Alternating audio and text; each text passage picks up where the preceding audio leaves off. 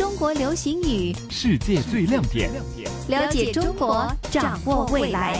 国情解读，解读主持李古城、陈坚。今天我们要讲讲这个词汇呢，叫五十四号文件，广东话是五十四号文件。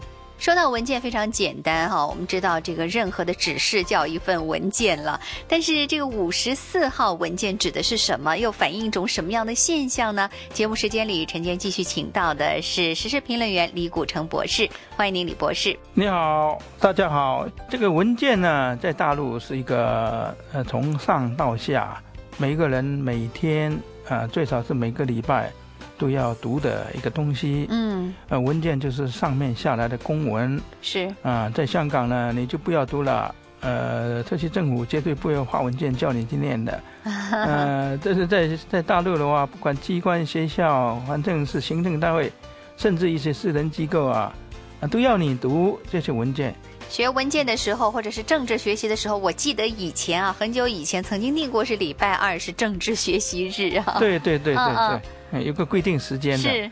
那因为这个文件学的多了，那所以有的人就想办法了。啊，每天学的话呢，也够闷的。嗯。啊，所以大会之外呢，他都有分配一些小组讨论啊。嗯嗯。呃，那么大家就关起门来。呃，那如果上面有来查，那你们在干什么？他就讲我们在读五十四号文件。嗯，那原来他在干什么呢？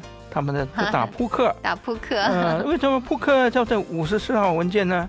因为扑克呢有五十四张牌。对。呃，所以叫做五十四号文件。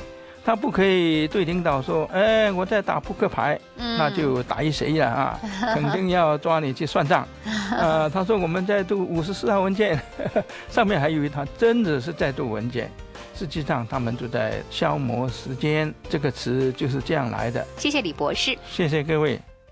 国情解读，解读，逢星期一至五，晨曦的香港环球华语在线节目中播出。